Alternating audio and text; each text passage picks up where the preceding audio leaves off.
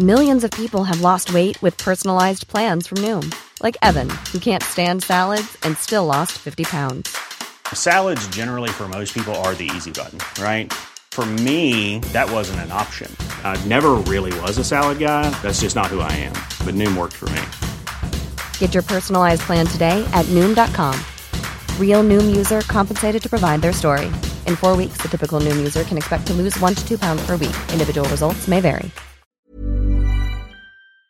Hello and welcome to Extra Time, a web only program from Radio New Zealand Sport. I'm Stephen Hewson. In this week's edition, the New Zealand Rugby Union explains why it's selling off Super Rugby franchises. We mourn the passing of former All Black fullback Bob Scott. Greg Turner explains why he's returning to professional golf. We take a look at Fast Five, the latest version of netball.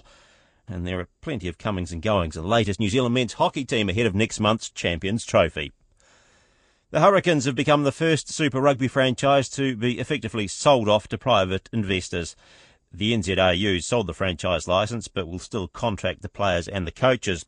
The deal is for three years and the group's major shareholder is the Wellington Rugby Union, with other shareholders including former Brierley's boss Paul Collins and the Welnix Group, which runs the Wellington Phoenix.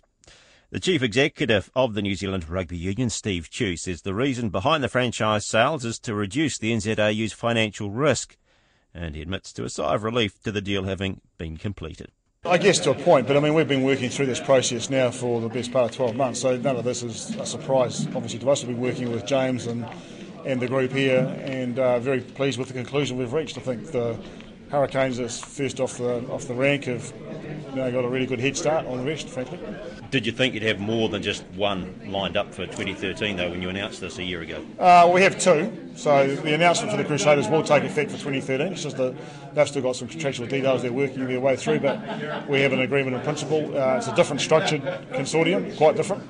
Uh, so that'll be of interest when it, when it comes out. But uh, I don't know, 50% pass mark, I guess. I mean, it was a step into the unknown, so yeah, no, we're actually pretty satisfied. And what are you selling the licences for? Well, we're not selling them. What we are, what we are, what we've done is we've offered an opportunity for people to take over the licence. Effectively, what the Wellington Union has been doing, really, in effect, for the last 17 years. Uh, and in return, they get the opportunity to be involved. Um, if profits are made, then obviously the distributions will go that way. But, but frankly, most of these businesses need to establish some working capital anyway. So I think we're some time before that happens. So there's no cash exchange for the licence. No, they've injected cash into the entity that's been created. So as they, uh, I think, alluded to, there's somewhere between two and three million dollars of real money uh, now available to um, a provide some backstop for the Hurricanes, but b also as an investment fund.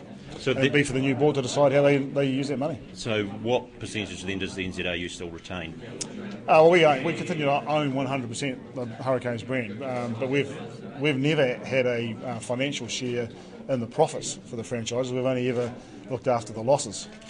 So what we've done now, of course, is we've taken the losses off the table, but as part of that, in a risk and return environment, we pass the profits on. And it makes no difference when it comes to coaching staff, playing staff, they're still contracted we through. Maintain the same processes, and they um, they've been enshrined in the new licensing agreement. What happens about player selection for the franchise? Nothing changes. It's up to the coach. Uh, we've never influenced um, player selection other than the players got to got to be contracted. Does it make any difference though for the coach that he's now maybe more serving two masters? You, have got that, I suppose, profit-driven factor given this change has occurred. Uh, no, because there's always been an element of, of two masters. I mean, we employ the coach uh, all the, the, the, 10 coaches, um, but they've always been day to day managed by the, the union running each of the franchises. So I don't think Mark will notice a difference in that regard. What he will know is he's got a bit more comfort about what's in behind this franchise. And I think this group of um, investors is very exciting for the Hurricanes. I think in, uh, you know, Paul's very experienced uh, man around this, this, this neck of the woods. Um, his heart's in the Hurricanes, and he's now putting some of his own money into it, which I think is fantastic. I think the addition of Welnix is a good step forward, and I think something that we may see evolve in Wellington. They're obviously a group of people that really care about this region, and they see sport as an important part of it. How would you see them turning a profit then? Well, they're going to run a successful franchise, get more people through the gates, and manage their costs. The fact that you moved away from it, though, that obviously says you're quite. There's something there that you want to be away from. No, no. What we what we um, came to uh, at the end of the 2011 championship were five franchises that were all finding life very difficult financially. They all came to us and said, we think we need to look at something different. We went through a process. You may remember we had uh, uh, Brent Impey and Alan Isaac conduct a sort of review of sorts and made some recommendations. They actually recommended that we look to, to sell equity uh, in the franchises off completely. We decided against that. We believe we should maintain uh, ownership 100% on behalf of the 26 unions, the five uh, brands or franchises, which we've done. But we're now, in return for an injection of capital and some independent governance, we've taken ourselves uh, one step back, if you like, but retained the two things that we think are critical for our competitive advantage, and that is the um, employment of the coaches and the central contracting model. The, the amount of money they've stumped up with, is, is that sort of a deciding factor? What capital can be brought to each of these franchises? Is that kind of well, much decide who, who gets the, the ticket? Uh, well, we no, we we received um, in the in, to- in, the end we received five proposals. One from Taranaki, which was based on we're, we're, only here to help. So if you don't need us, then park it, which is what we've done. Um, we've been in an exclusive negotiation with this consortium for, the, for several months. Um, they have themselves come up with a value that they think is necessary, and um, we've agreed uh, and very comfortable with the injection of cash that's um, been provided. Salary cap is well, the salary cap is the budget that we provide each franchise. So every, each of our franchises has a salary budget to spend each year. You, I think you know we've been trying to equalise those because they've obviously been different over over time, and uh, they've all uh, selected and contracted their teams for next year under that budget. So is that going to change? Given Highlands is quite tight. It's fair to say. is that going to change given you've got other parties no. coming in, stumping if they turn and stump up with more cash, therefore that makes them a richer uh, franchise. No, that's not. The, the, intention is not for this money to be used to buy a super team. The intention is for this money is to come in and provide an opportunity to invest in other areas around uh, competitive advantage, uh, around facilities, around marketing, around the stadia, or whatever actually this new board decides the Hurricanes needs. But we don't. We, we think we're uh, our player retention uh, and player recruitment is in pretty good shape. So salary cap stays. we don't have a salary cap. We have a well, each franchise has a budget and that's just effectively. Yep. But it's that, not. That, that we, going, we, haven't said we're stopping. We're not. You know, we, what we do is we've got so much money we spend on players each year. It's 36% of our player payment pool. Uh, we have a proportion of it which we spend on the top 30-ish players, which are the All Blacks. Uh, we have a we, we invest obviously in sevens and some other things. The rest is basically divided by five, and that's what pays for the um, 30 or 40 professional players that each franchise contracts. But there's nothing to stop this new money coming in being used to pay top up. Uh, so that's not the intention. That's not the intention, but, but legally. well, yeah, there's a there's the, the room, if you like, for um, some third-party investment, but that's already there. But so that money could you could you couldn't you end yeah, up with a super team. But it won't last long. The money won't last long if that's where they go. It's not, as I say, it's not the intention. We haven't legislated against it because I think that would be very difficult to do in our employment environment. But I can assure you that the uh, injection of cash that's going into this franchise will not last long if it's spent on players. I was talking with New Zealand Rugby Union Chief Executive Steve Tew. The former All Blacks fullback Bob Scott died at the age of 91. Scott was a prominent member of the Kiwi Army rugby team which toured Britain at the end of the Second World War and made his All Black Test debut in New Zealand's first post-war Test series against Australia in 1946. He went on to play 17 tests between 1946 and 1954. At the end of his international career, he moved from Auckland to Petone in Wellington, running a menswear shop in partnership with Andy Leslie, who went on to become All Black captain. My first memories of Bob would be when he'd come down here uh, to play for Petone. You know, the grandstand sold out.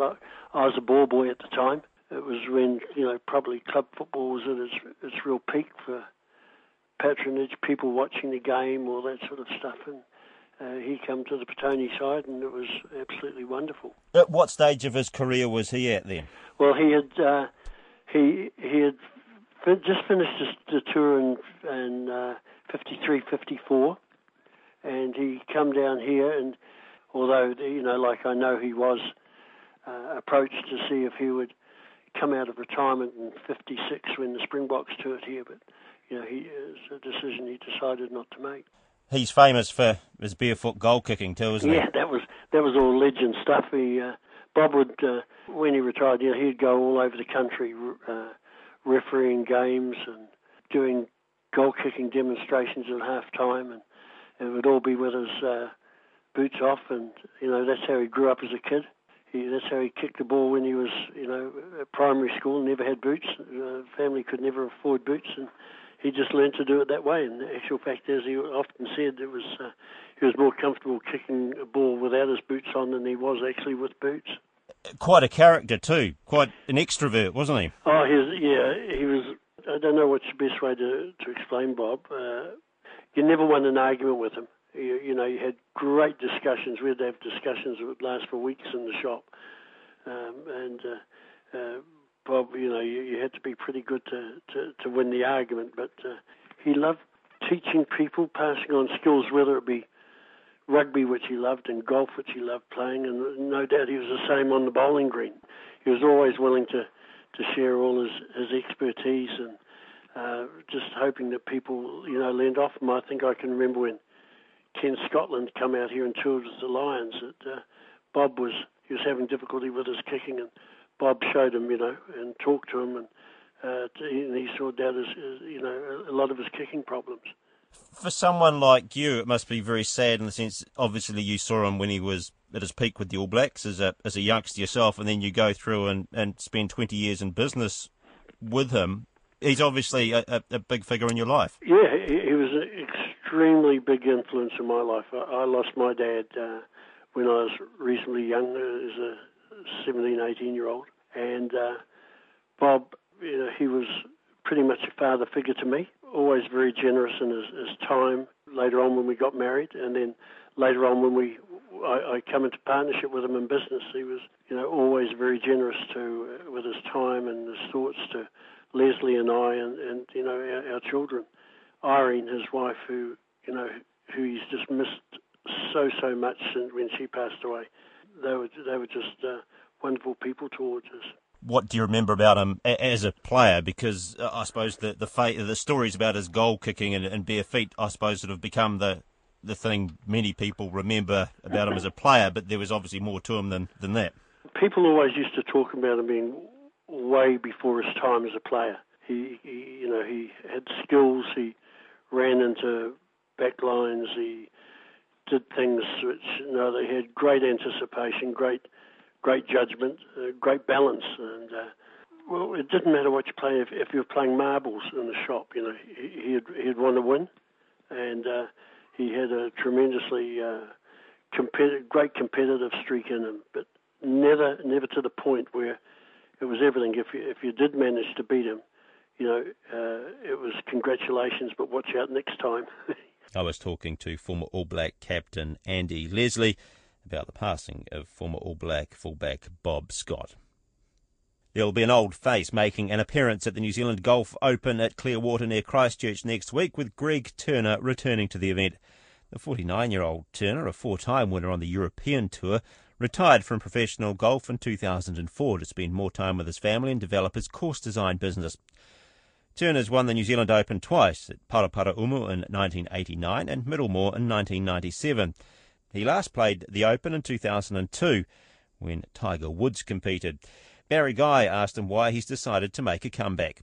yeah, it's a good question. Um, oh, look, the planets have all lined up. Um, it wasn't something um, I had been sort of thinking was going to be on the horizon, but um, yeah, look, a few things. I'm 50 next year, so I'm I'm eligible to play in some seniors events over in Europe, but i am exempt for from my career money list. So if I, you know, I haven't decided I'm going to do that yet, but if I am, I need to um, I need to uh, uh, re relearn a few skills, if you like. So that's kind of that involves getting out and playing. So New Zealand Open is obviously an opportunity to sort of put the toe back in the water and, and start that process to see if um, if I can still be competitive.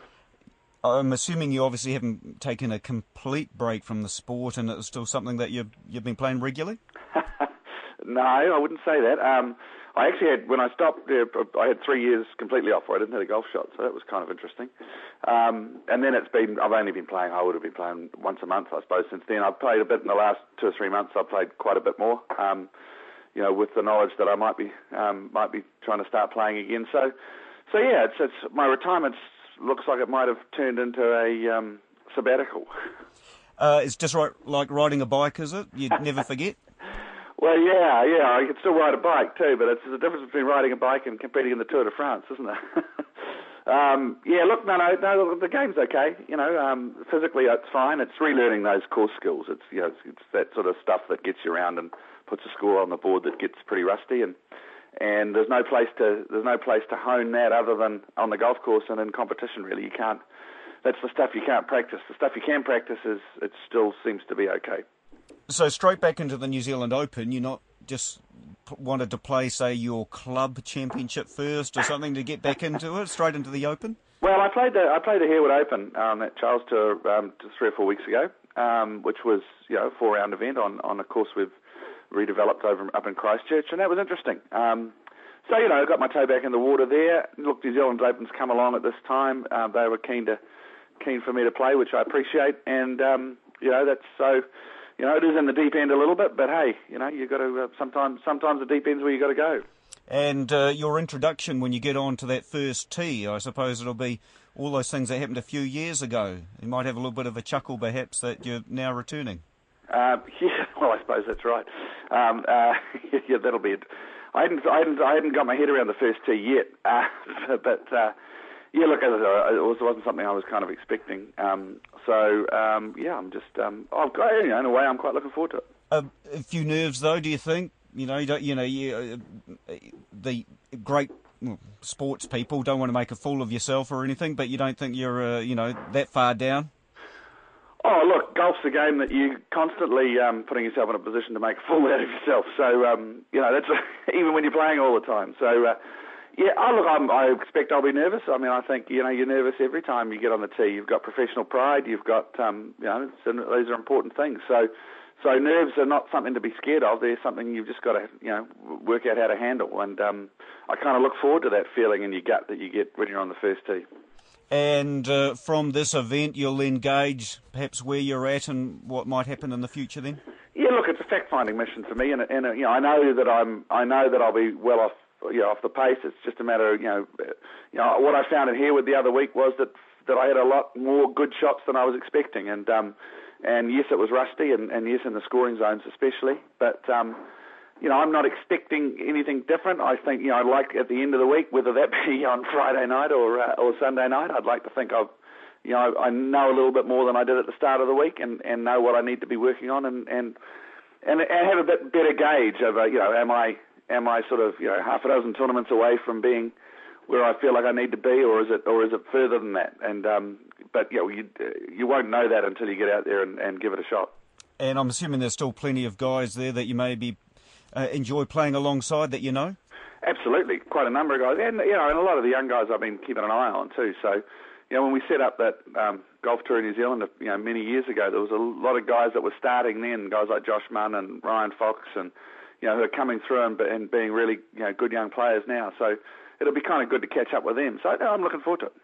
And just a slightly different, you know, uh, Michael Campbell in the last few months is sort of coming back and scoring a few uh, rounds that he'd be happy with. You, you know, is encouraging for him.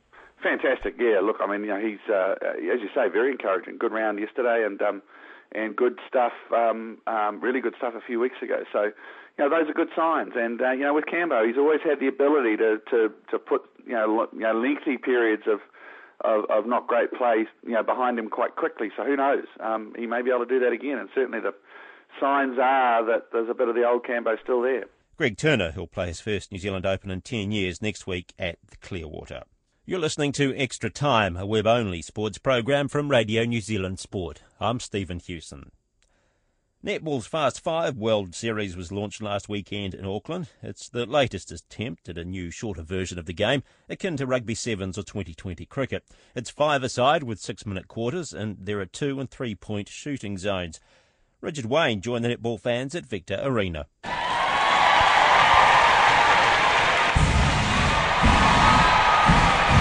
That's the sound of the crowd on finals night. Vector never sold out over the three days, but everyone seemed like they had a good time, and the netball was definitely entertaining. Jamaica and Captain Nadine Bryan had a roller coaster ride. How about this format? I mean, I think you lost your first one and you drew with the Ferns and your second one. It's so unpredictable. yes, it is. That's how it is. You never know who will come out on top. So it's quite good in terms of as a tournament. All the all the nations have a real chance here. Yes, it is. Um, it's up for grab. Anybody come out on the, um, the day to perform real well, shooting real well. That's the main thing in these these competitions. So we have to be on top of shooting. That is what's going to take us through. And it was that shooting that saw Jamaica make the semi-finals. After the surprise draw with the Fast Five Ferns, the Sunshine Girls needed to beat Malawi to keep their hopes alive. But they found themselves trailing the Africans by five points with time all but up.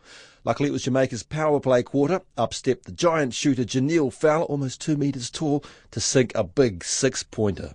Honestly, it seemed as if uh, tons of pressure came off of me. I was so well. I was so concentrated. I felt really good when I sink the shot. What an amazing way to win it! I mean, did you think that you'd be able to pull that shot off right at the end? I knew I was going to pull it off because once I got the ball, I said I have to do this, all or nothing. Another clutch piece of long range shooting came from an unlikely source, the Silver Ferns veteran Irene van Dyke. The evergreen short range specialist provided the fans' highlight of the opening day, draining the big shot in the win over Australia. Irene, is that your, is that your longest goal ever? Oh, yes, by far. Did you know you had that in you? No, but I'm loving it. yeah, you enjoying this? Oh, it's fantastic. You know, it is totally different, unpredictable. You know, you see the teams like South Africa and Malawi who are smashing it, and it's quite exciting to see. Are you surprised by Malawi? I mean, gosh, they, they were very unlucky against Jamaica. They are sensational. They are really fantastic. So, yeah, definitely a dark horse coming through there. How, you, how, are you guys finding the balance between having fun and like getting amongst it, which you seem to be, and still wanting to win a competition? You know, there's a fine line, but I think when you have fun, things will fall into place. And if you trust one another, you know, we know one another quite well, so we can have fun and play really well. The stand-in Fern skipper Laura Langman was also enjoying things with the extra room the five-a-side game gives over its more crowded seven-player older sister.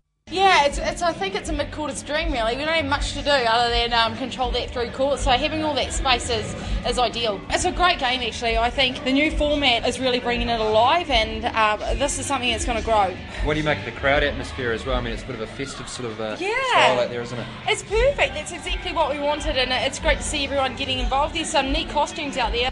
Langman captained the full strength team for New Zealand and they won the competition, beating England by two points in a tight final, while Australia ran with a development side and lost every game. But Langman's not sure the Diamonds got it that wrong. I don't know whether anyone's approach is right or wrong, to be honest. It really came down to that first day, kind of testing the waters and finding out what teams had strategised uh, and were planning to do. And so it wasn't their, it wasn't their day, or hasn't been their year this year. South Africa was strong and made the semis, losing to eventual runners-up England. A standout for the South Africans was the goalkeeper Vanes-Mari du Toit, and she loves the new shorter fast five game. I really do. It's quite challenging. Um, I don't know who said this is a defender's game because they were lying because it's really tough for defense because uh, we don't have a unit and it's a lot of man to man. I don't think it's a defender's game. You can turn how many balls you want. If the shooters don't put it in, you're not going to win at all. So it, it's everything comes on the shooters, and if they're capable of doing the three pointers and two pointers and capitalising, especially on power play. Kayla Cullen's a converted goal shoot who's playing centre for the Ferns. Cullen not surprised the Minnows hogged the limelight a bit more in Fast Five as the fast-paced game suits their athletes and New Zealand. Their standards actually been pretty good in terms of you know the so-called yeah, minnows. Yeah, I think this is actually this is a different kind of uh, fitness. Different, it's different to netball, so it's more anaerobic than aerobic, and I think this star suits uh, Jamaica, Malawi, and England maybe a little bit better. This fast five game is fast, isn't it? And it seems to suit the, the way that New Zealand plays. Five. Yeah, like you're moving the ball really fast through the court and racing all over them in defence. It seems the high pace suits New Zealand. Yeah, I really like it. It comes out of the defence end so fast. all those long passes. It's very flary, if you can call it that. But no, I like it. I like it. Do you think it's got a future this format? Uh, definitely, I think it's going to grow in New Zealand. Uh, well, hopefully it does. It's a very uh, entertaining sport, as you can see. With it. Hopefully, we get better at the threes, which I think will make it more interesting. To my mind, it's like indoor netball. Yeah, minus is it minus one? Yeah, one, one less player. One less player. Yeah. yeah, I think maybe if we could let the centre shoot, maybe it could be a little bit more fun. Ferns coach Waimarama Taumaunu agrees that letting the centres shoot is one rule change officials could look at for next time, but there are others too. Yes, that's a possibility. And the other one that I quite like to see, because the intensity of the game took us a bit by surprise, I think perhaps we need more than 10 people because we're tired. Um, and I don't think any of us thought six minute quarters would take that much out of you. But when you're covering the amount of court that you are now, and I really like the idea of just five on the court, I think that's great. But the physical intensity of it was much greater than we expected. No doubt. The best good news story of the weekend was the African minnows Malawi with their lithe shooter Mwai Kumwenda. Malawi instantly won over the crowd by beating Australia in their opening game. Then the Queens defeated the Diamonds again in the wooden spoon match to keep the Aussies winless. Mwai was pretty happy. Beating Australia twice and England at this tournament, this is a, great success for Malawi. That's that's good experience for us because most of the time we don't come to Flanders because of money. So that's good for us to do some like Flanders most of the time with these teams. You've been playing in Victoria, I understand, in the Victorian State League. Yeah. Has that been good as well for your development and for stuff you can pass on to the team as, as well? Yeah, it's good for me because I learned a lot in Australia because in Australia there's good netball, so I learned a lot like skills, like a lot of shooting from Australia. So it's good coaches there. Yeah. And do you think people at home will realise what's just happened here in New Zealand? Yeah, they're very excited in Malawi to beat Australia. It's amazing. what do you think of the Fast Five format? Is it good that I guess there's more international games with this sort of tournament happening? Yeah, it's good for us because it's like we don't know who can win and who can lose, so it's hard. Yeah. Any team can beat any team, I think. In, in this. Yeah, any team can beat any team. If you can train hard, you can beat them. So if you are coming again, we can say we can beat Australia, even we can beat England. Yeah. And does, does Malawi need more netball, even more more games for Malawi? Yes, in Malawi it's different here in New Zealand and Australia because in Malawi people they started netball like 16 years, while here they started netball in six years. So when I'll be back to Malawi, I can teach them to start netball in six years old. Yeah. Great. And what about um, the ANZ Championship? Surely somebody should be looking at you. You were fantastic. Yeah, my yeah maybe my future I can play in ANZ Championship because I see like Irene van Dyke, Cox, uh, Tutaia. I like those players. So if maybe they can teach me, maybe they can talk to me. I want to talk to them. Maybe next time I can be like them. That's Malawi's Mwai Kumwenda, ending that piece from Richard Wayne. Auckland's Vector Arena will host the Fast Five World Series for the next two years, and Netball New Zealand Chief Executive Raelene Castle says the tournament broke even financially, but they'll be reducing ticket prices next year in an effort to encourage bigger crowds. The new New Zealand men's hockey coach Colin Batch this week announced his first team to compete in next month's Champions Trophy tournament in Melbourne. Dean Couzins has been reappointed as the Black Sticks captain for the Top 8 Nation event, while there are eight players selected who weren't involved in this year's Olympic Games, including three debutants. Batch is a 54 year old Australian who spent the past two years coaching the Belgium national side. Richard Wayne asked him if it was a good time to take charge of the Black Sticks, given they finished a disappointing ninth at the London Olympics. Yeah, that's the positive way of looking at it for sure. But you know, New Zealand are ranked sixth in the world at the moment, so they have done a number of good things over the last uh, four or five years. They've been disappointing at the last two majors, which is the World Cup and the Olympics. So we hope to try and change that. We see some uh, real growth in our younger players, and we hope to see some success over the next four years. What special qualities do you bring to the Black Sticks, do you think?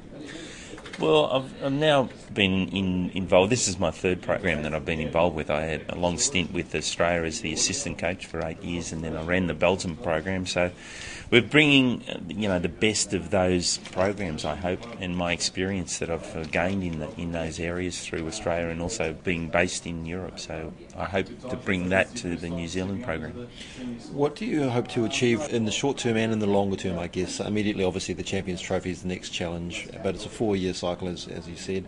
I guess leave it better than you came in. Yeah, I think that's what you're always trying to do. That you want to want the program to grow, and we want to be successful at the major ones, but you also want it to be sustainable beyond the four years. So you know, if I was to stay beyond four years and have another four years, then we would be building on that. And if, if not, then you're leaving a, a, good program for someone to follow. Obviously, not much time with the Champions Trophy starting next month. You've just sort of come into the role. A, a real challenge there. Uh, you haven't had a lot of time with the squad. They've had a bit of time together, at least the local players. How was all that coming in at that stage? Yeah, it is difficult because, you know, when I first took over the role, I was saying that I'll, it, will be very ironic because I'll know more about the Belgian players than what I will about the New Zealand players. So it's quite ironic. But that's the challenge and that's modern sport. I think that coaches do move around, players move on and it's uh, developing the next group. So I'm very much looking forward to that. Would top four be a, a really good result? Ah, look, we haven't set what we want to achieve yet, and I, I, won't do that until we, we are together as a group. If we finish in the top four, it would be uh, an outstanding achievement by this group, given the number of changes that we have had. Is this your team? I mean, you, you got to pick this team of, I think, 25 from the wider squad, but you didn't pick the wider squad.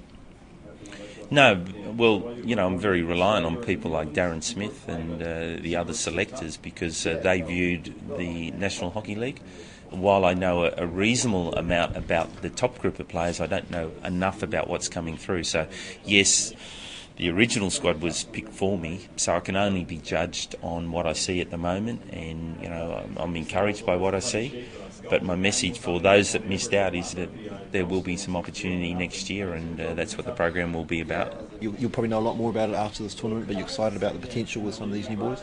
Yeah, and it's not only this group. We've got a group in Malaysia at the moment playing in the junior tournament. Uh, they've drawn against Pakistan, they've beaten Malaysia, and uh, they've lost against Germany overnight. So there's a number of those that will eventually come through to the system, but it, it does show that we're doing okay.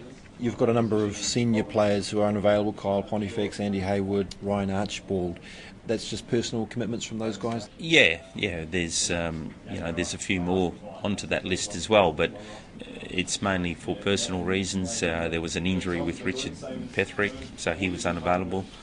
So, you know, for me, coming in, it's just an opportunity for the younger players to, to perform and for us to see them at, the, at that level. And look, we've got three new players one that's basically new because he's only played one game, and another one that's played 10 games. It's basically four new players at a Champions Trophy. It's an ideal tournament to assess them.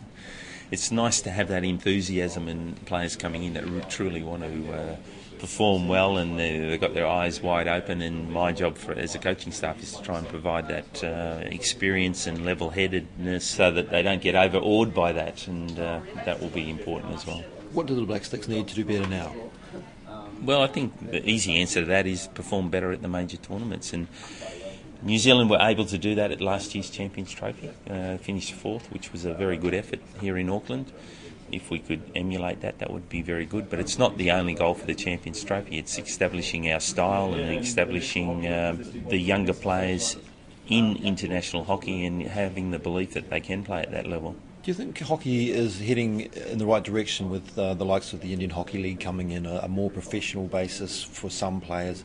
Is that going to help Look, it's to be decided, I think. There are some pluses about that because we see some players that can earn a living off the sport, but it will eat into their national program because the last thing we would want is for players to uh, be be playing hockey for 11 and 12 months a year. They do need a rest, and that's one of the problems with uh, going straight from the Olympics to the European club system because they hardly had a rest so we need to manage that. That's the downside, I think, from the Indian Hockey League. But um, you know, we work through that and manage that. And High Performance Sport NZ is making their decisions on the next funding round by, I think, maybe around about Christmas. Um, the likes of hockey and triathlon and swimming didn't have great Olympic games, so you've sort of got to focus on what you can offer for the next Olympic cycle for, for that funding, isn't it? How, how confident are you of getting what you need to do your job?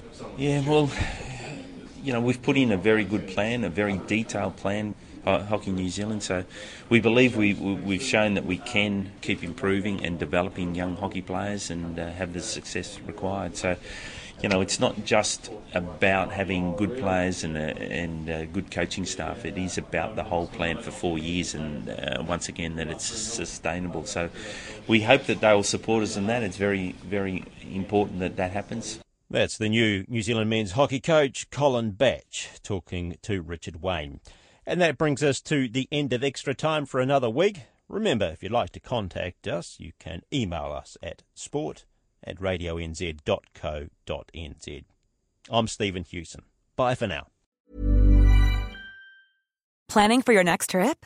Elevate your travel style with Quince. Quince has all the jet setting essentials you'll want for your next getaway, like European linen premium luggage options, buttery soft Italian leather bags, and so much more. And is all priced at 50 to 80% less than similar brands. Plus, Quince only works with factories that use safe and ethical manufacturing practices. Pack your bags with high-quality essentials you'll be wearing for vacations to come with Quince. Go to quince.com/pack for free shipping and 365-day returns.